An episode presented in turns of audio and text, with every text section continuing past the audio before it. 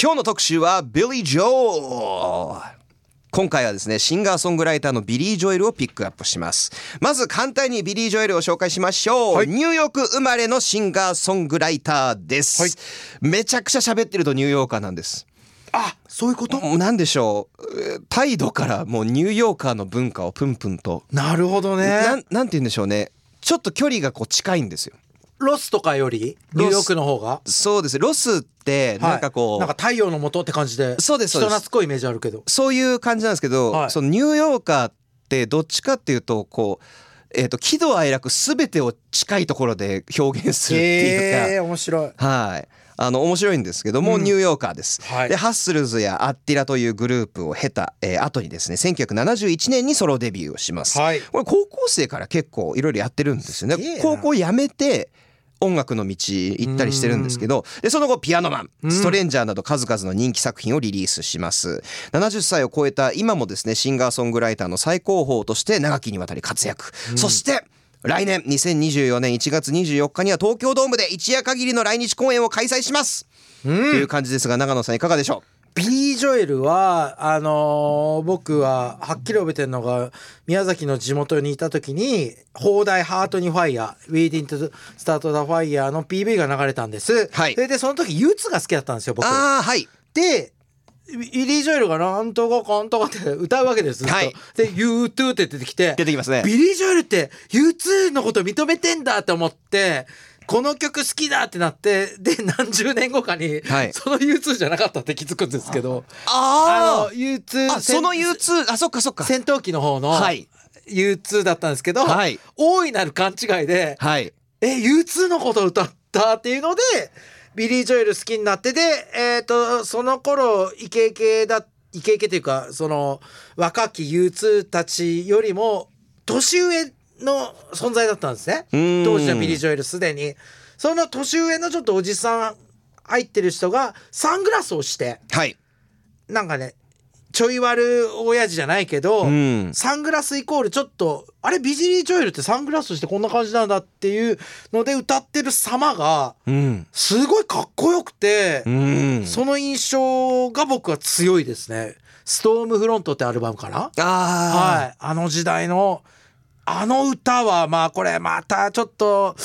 えー私っぽいこと言っちゃうけど、まあ、言いたくないんだけどね、はいハートにファイヤーに関してはまあもう言いません多くは言わないけーほどうちょっとハートにファイヤーだけでもないよビリー・ジョエルも相当日本のアーティストに影響を与えすぎたあ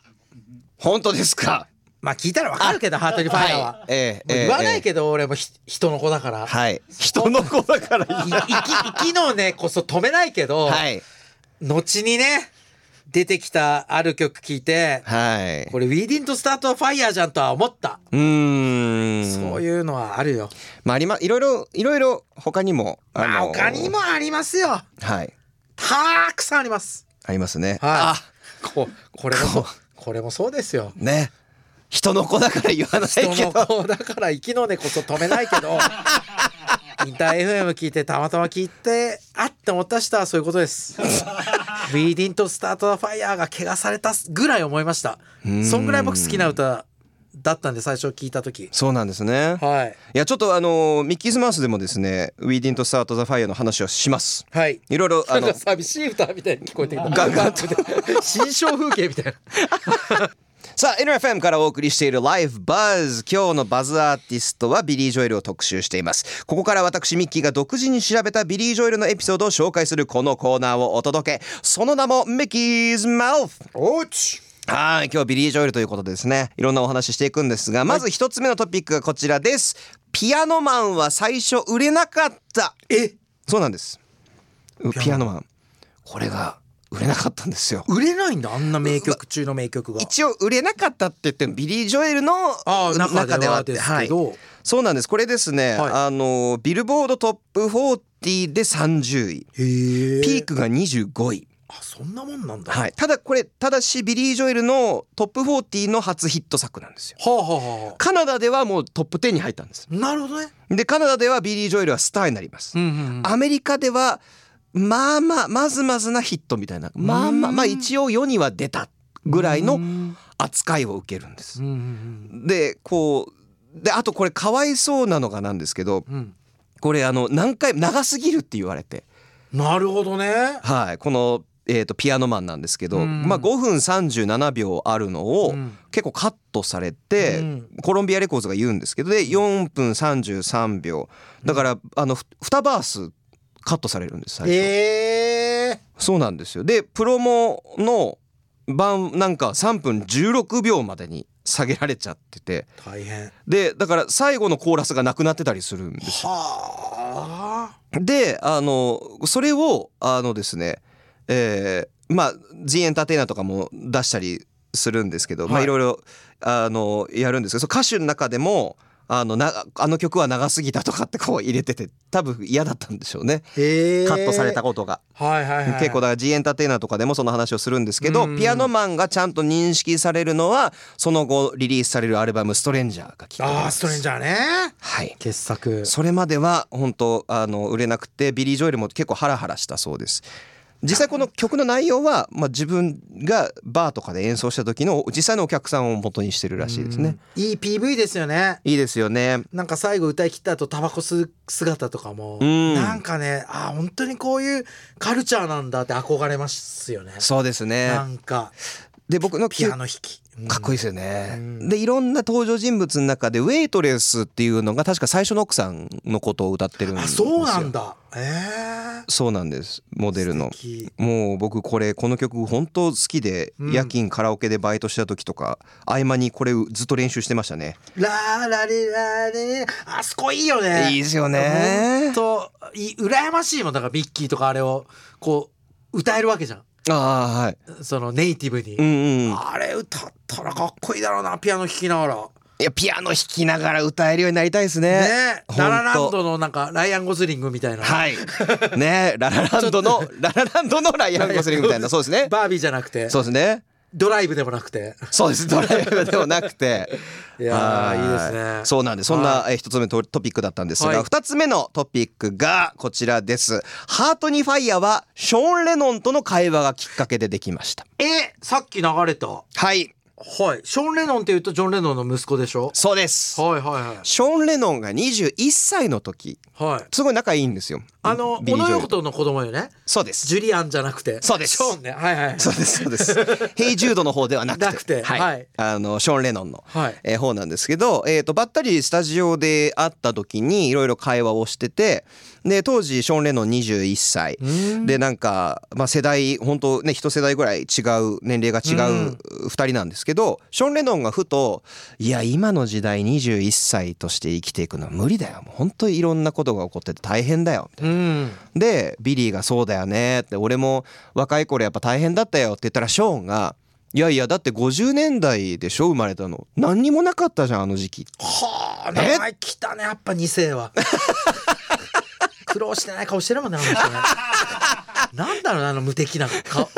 雰囲気ねそうですね、でビリーが「いやいやいやいやだってこれもあったじゃんあれもあったじゃんこれもあったじゃん」って歴史上のことを言ってなるほどなるほど羅列していってあってなったんですよ。はあでこれが要は彼の世代ももちろん大変いろんな事件がある、でもその前からもずーっと続いていろんなファイヤーがあったっていう歌なんですよこれ。これ質問なんですけど「はい We didn't start the fire」って言ってるじゃないですか、いこうじゃあ俺たこれはどういうことなんですか無責任っていうなんだろう責任転換みたいなニュアンス責任転換ではないです。ではないですねショーン・レノン例えばこれ分かりやすいですけどそのはい会話を思い出すと分かり、あのまたこうくなんていうんですか別視点で見ると面白いんですけど、はいショーン・レノンはショーン・レノンで俺らの時代こんなに大変なんだ、えーでビリー・ジョエルビリーお前たちの世代は良かったよね何もなくて。うんいやいやいやでビリーはビリーで俺らの世代も本当に大変だった。うんずーっとこのいろんな火が続いてるこう炎上が続いてるなるほどなんるほどなるだほどいろんなとこが燃えててうんで僕ら別にそこをあの火をつけたわけじゃないんだよっなるほどねていうのを歌ってるんですよ。はいはいずっとあったってことじゃなくはいて、そうですずてーっとよね昔からただ止めようとはしたようんでも、えー、と僕らじゃあ止めようとはしたけどずっと続いてるとうんうん火はこのずーっといろんなとこが燃えてる状態なんだよっていうのをメッセージとして歌ってるっていう曲なんでなするほどね。それだから「ハートにファイヤー」っていうとなんかこう情熱的 なねなんかねね、はい、勝手にねなんか希望の歌みたいなね、はいハートにファイヤー。そうなんです。で、えーもう一個面白いこの曲「ハートにファイヤー」について面白い、えー話があってですね、はいビリー・ジョエルこの曲大嫌いなんです。えー、マジではい、なんで曲の代表曲ぐらいあるじゃん。 曲の構成がひどいというとあの内容はいいうん、でもビリー・ジョエル的に音楽的にアウトって言ってますもうメロディーはぐちゃぐちゃ適当、うん BGM なんかはもうなんかドリルで壁に穴を開けてるのを横で聞いてるぐらいうるさいっ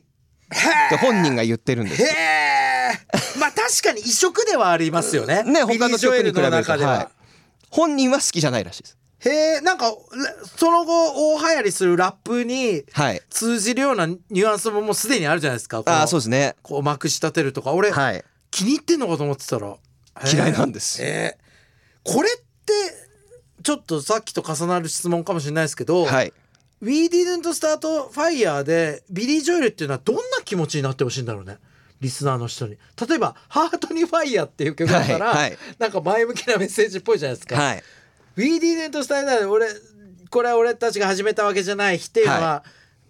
ずっと燃えてるぞこれがあったこれがあったってこれどんな気持ちになってるんだろうねこれはですねうんまあずっと疑問だったんですよ僕とかこれをライブで聞いたら飛び回って盛り上げ盛り上がりますというっっていうのはすでにこの地球は燃えててどうしようもできないっていうはいはいはいその中で僕らは生きてるんだっていなうるこほどなるうほど皮肉にももう暴れてこう楽しむしかないそこをあえてわ笑っちゃうとかあ呆れて笑っちゃうっていうなるほどなるほどことがあるじゃないですかだかはいらはいそれと同じエネルギーで日本でいうええじゃないか的なあそうですななんかねもうもうなんかおそうですそうです踊そうらですもう踊ろうみたいな、ははいい、はいはいはいそうですそうです開き直りじゃないけど、はいだから最後いろいろずっと言った後もう他に何があったっけみたいなこと言うもんでもあ確かにそうそうそうなんかなんかもうこれぐらいだろうみたいなこと言うもんで、最後、はい、なので一応歴史上の出来事はビリー・ジョエルが確か、えー、と生まれた時からずっとその曲ができるまでの出来事をこうなるべくこう盛り込んでった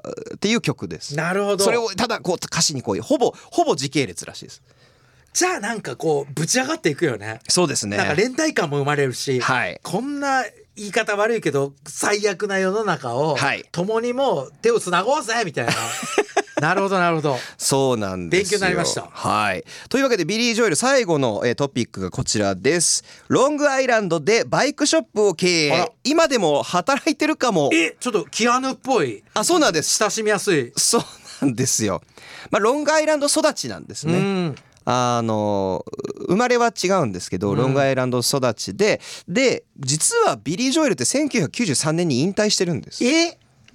新曲作らない終わりって言って一回何回か作ってはいるんですけあどそうなんですかはいへーそうなんですよそれであのしばらく、まあ、活動はライブはするけどっていう引退です、あーなるほどねあはいはい、はい、で時間がいっぱいできましたうん、でいえ趣味がバイクなんですへえ、なのでで、まあ、バイクコレクションが、まあ、すごい増えちゃった、うん、で置き場が欲しいっていうのと、パーツ屋さんやろうかな整備も好きだしすげえということで、えー、と 20th Century Cycles っていうモーターバイクショップがオイスターベイにありますニューヨークの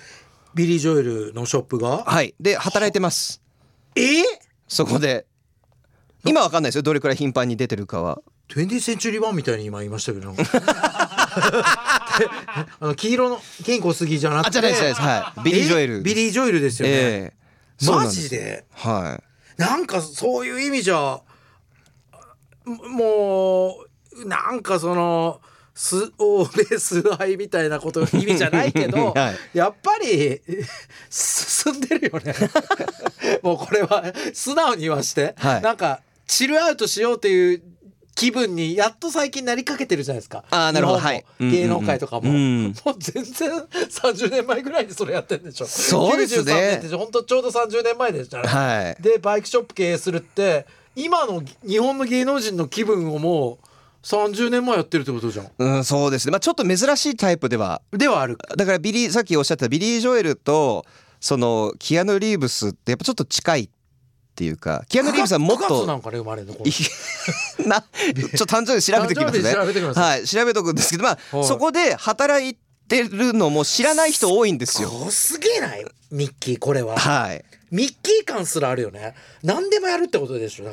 からなんかなんかとらわれだって俺普通だったらよ、はい人間ってこう生きていく中でプライドと守りに入ってきて「うん俺はピアノマンだ!」ってなるじゃん。ね本当そうですそようね4枚とかバイクショップで働いてるってすごいですよねいやーで働いててビリーだってやっぱなるじゃないですかあはいおおうっていう声かけてくれるらしいですあのビリーだぞじゃないんでしょじゃないんですあっぱれですねでバイクの話はい音楽の話普通にしてくれるらしいんですよキアヌじゃん本当にいや本当 ねにあ俺はビリー・ジョエルだからなかなか口は開かないぞもないってことでしょおそらくおそらくそうですよねはいきっとほとんどの場合はそうみたいですねちなみにビリー・ジョエルは5月9日だそうですあ全然違うまあまあまあ、はいえー、すごいすごいですよなんかね好きになりましたどんもっとね面白いですよねというわけで今日のバズアーティストビリー・ジョエルを特集してきましたが長野さんいかがでしたかなんかつながってるなと思ってさっきのドッグスターの話から、うーんなんていうのかなそういう